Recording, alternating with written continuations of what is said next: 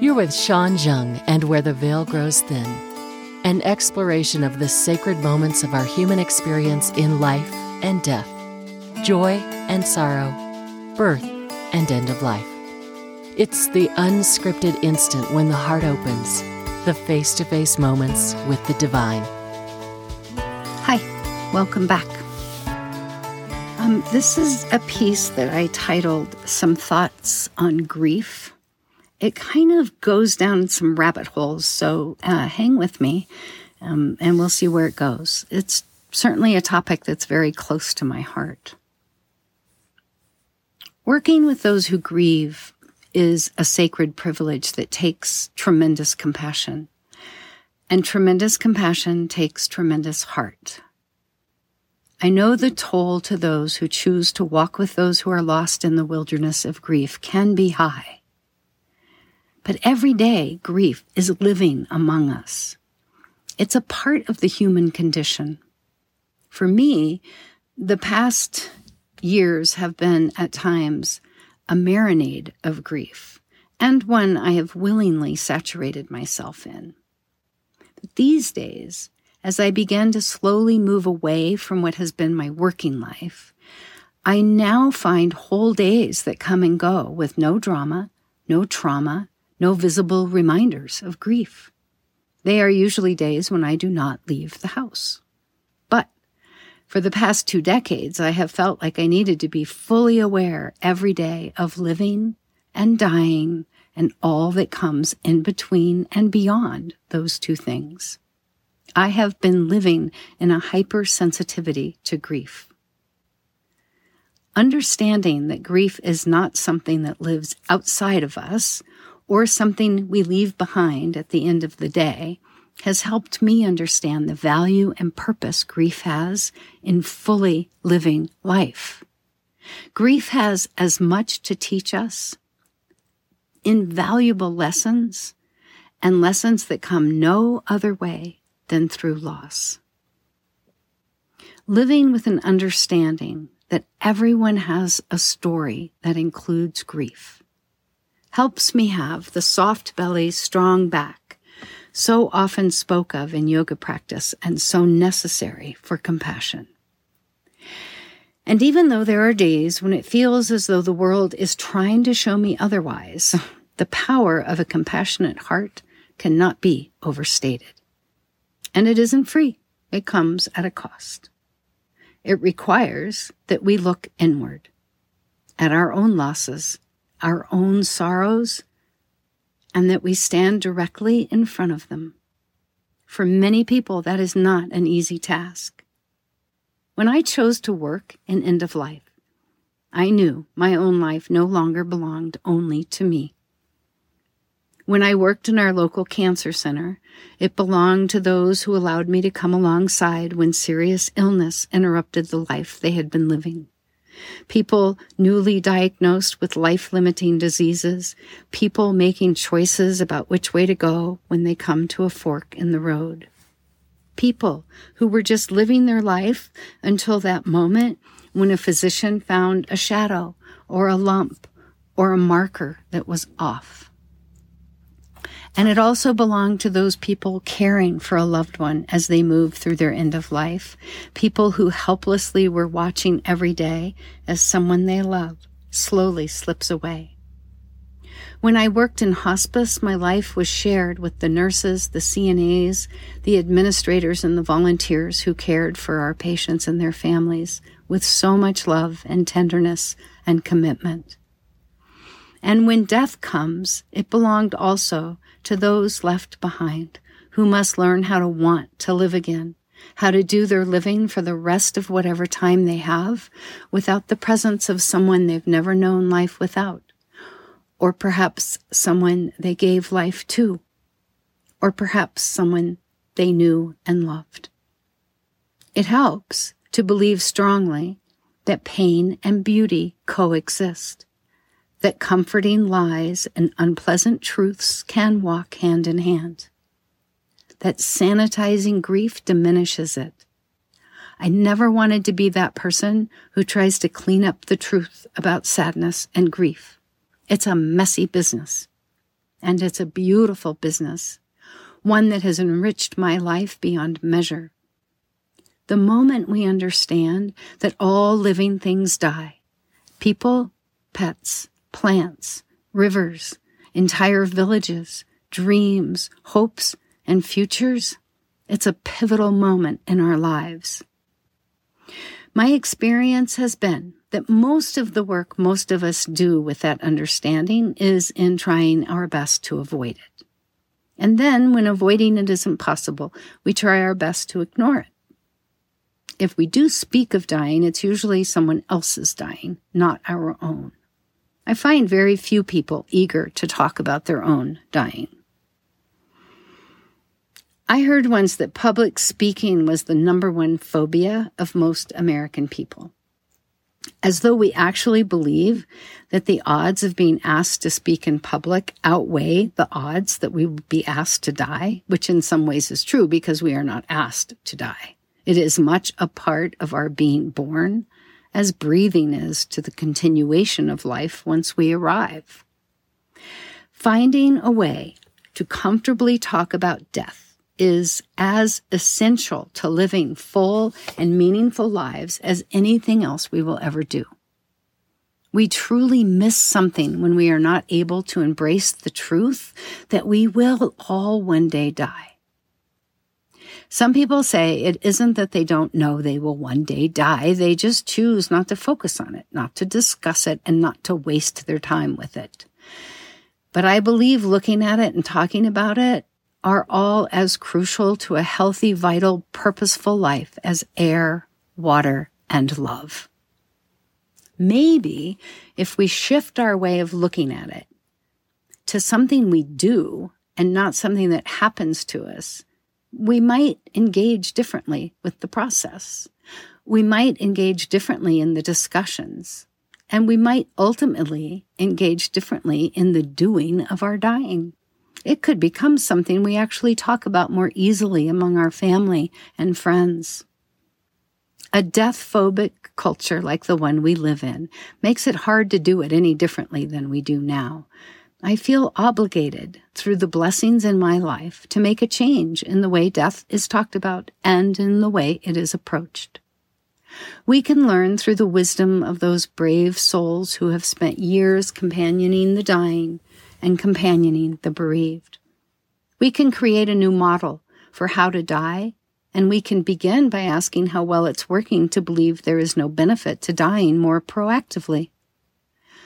When we embrace our eventual death and talk about it among family and friends, one immediate benefit is in leaving behind a legacy of more than just brokenness and sorrow when we die.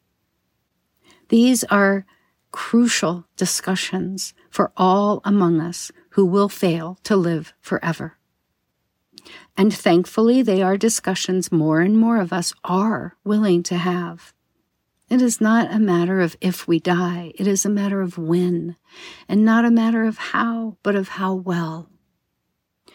No matter how good a person you are, how much yoga you do, how many marathons you run, or how much broccoli you eat, death is part of your life. So is the pain that comes with the leaving and with the being left. We can learn to do all of these things better.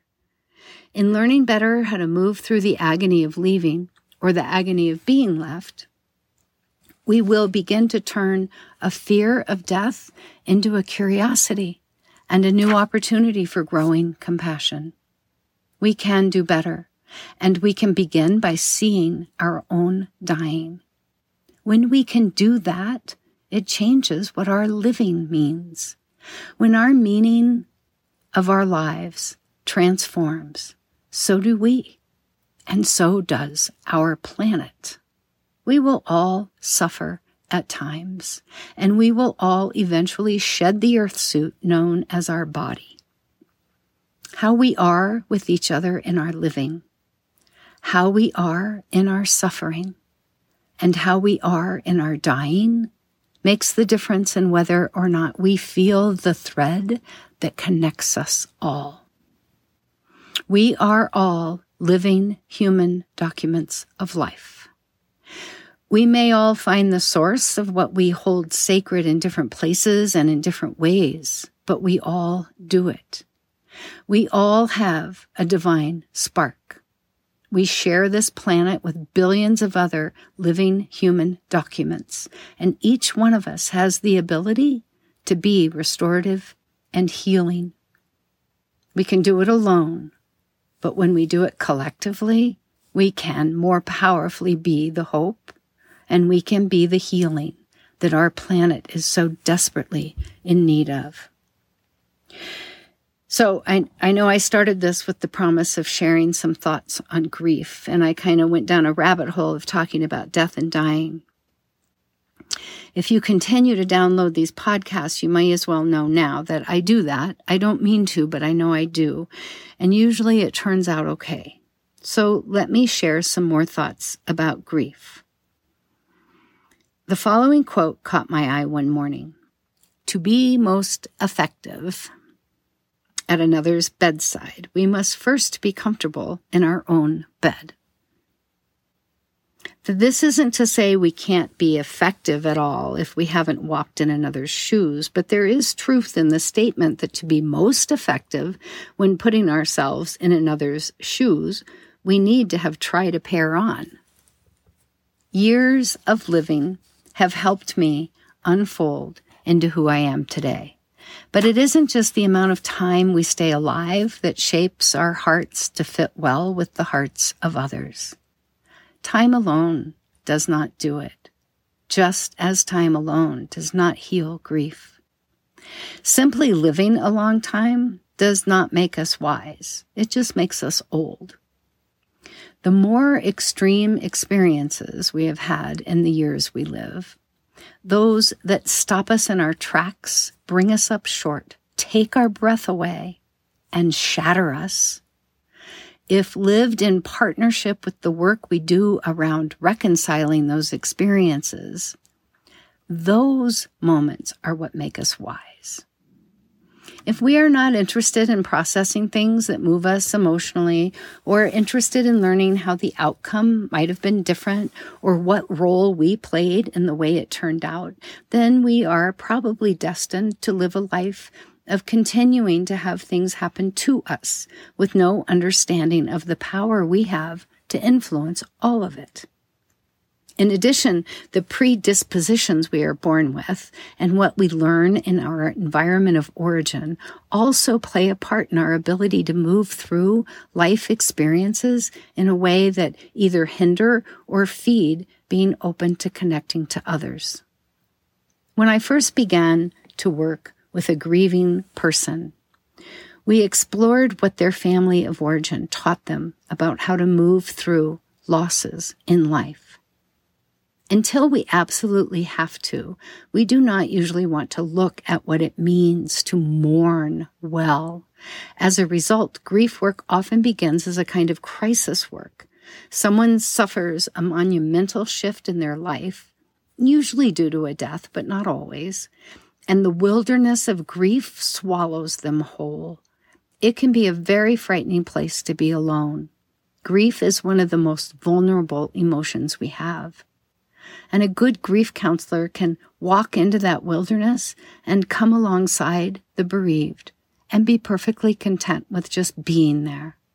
A good grief counselor understands that it is not their responsibility necessarily to find the way out. It's enough just to be there. Together, the path will become clear. It is not necessary. It is not necessarily those who die that do the deeper teaching, but it is also those who are left behind after the death of a loved one. That is not to say the ones who die do not have a lot to teach us, but at some point their work is so private and inward that it becomes inaccessible from the outside just as it should. At some point, taking our leave from this life becomes a sacred and private dance between each one of us and our co creator.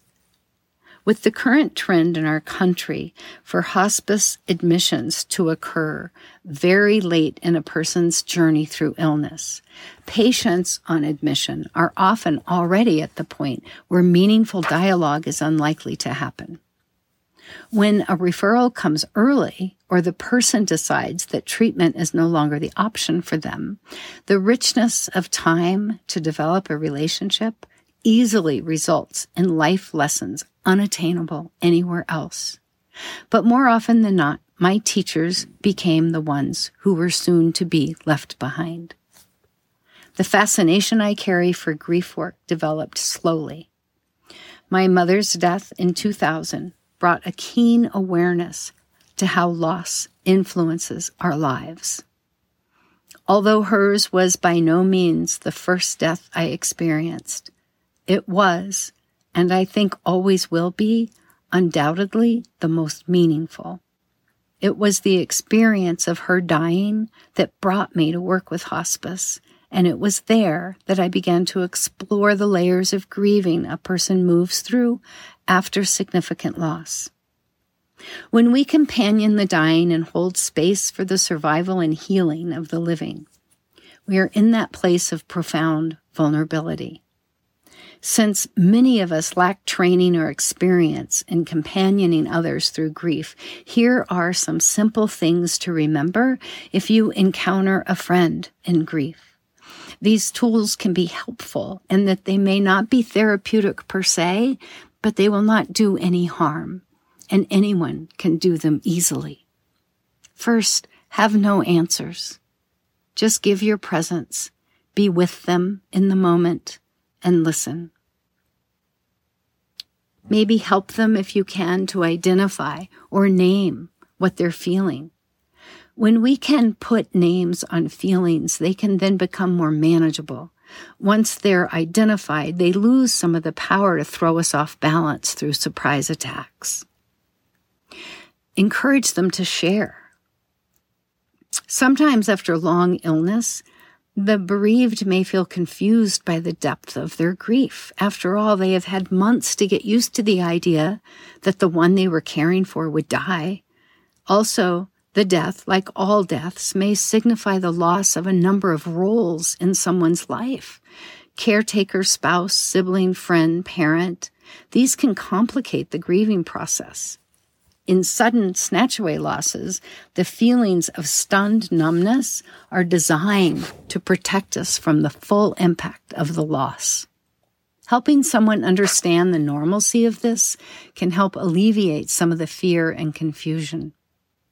If you encounter a friend in grief and do not have the time to encourage them to share, just be as compassionate and present as possible. And then make the time to check in soon afterward. Call or text or email them and tell them when you do have time to have a cup of coffee or a cup of tea or to take a walk.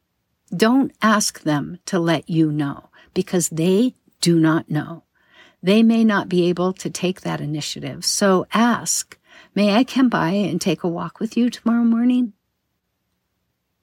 At least initially, and at least until invited to, by the friend who's grieving, avoid magical thinking talk.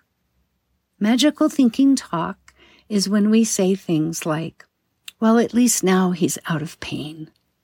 Or, she suffered for so long. You should be happy for her that she is free. Or, he lived a long life.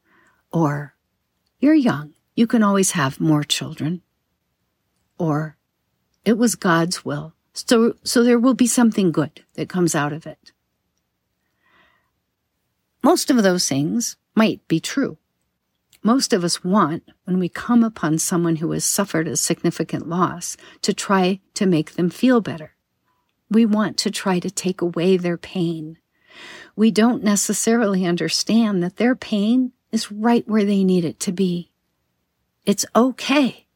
It's hard and it's hard to watch, but it's still okay. What they need almost always is just for someone to hear them and not try to take it away. They need someone to see them and still love them. They need someone to say, I'm happy to see you and I am so sorry for your loss. Or, I am so happy to see you and I am so sorry for the pain you are in. Words like these do not ask a person to be other than they are. Words like these make a person feel seen and valued and understood. Words like these make the world seem a little safer and a little less frightening. Try this. The next time you run into a friend who has suffered a loss, try just being present with them. I'm sure there will be future podcasts about grief. After all, there is a never ending source of material coming at us every day to work with.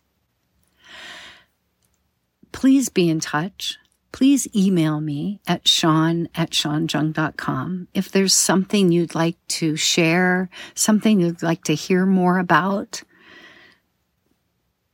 Meanwhile, this is Sean Jeung. Thank you for spending this time with me. I hope you'll join me again where the veil grows thin.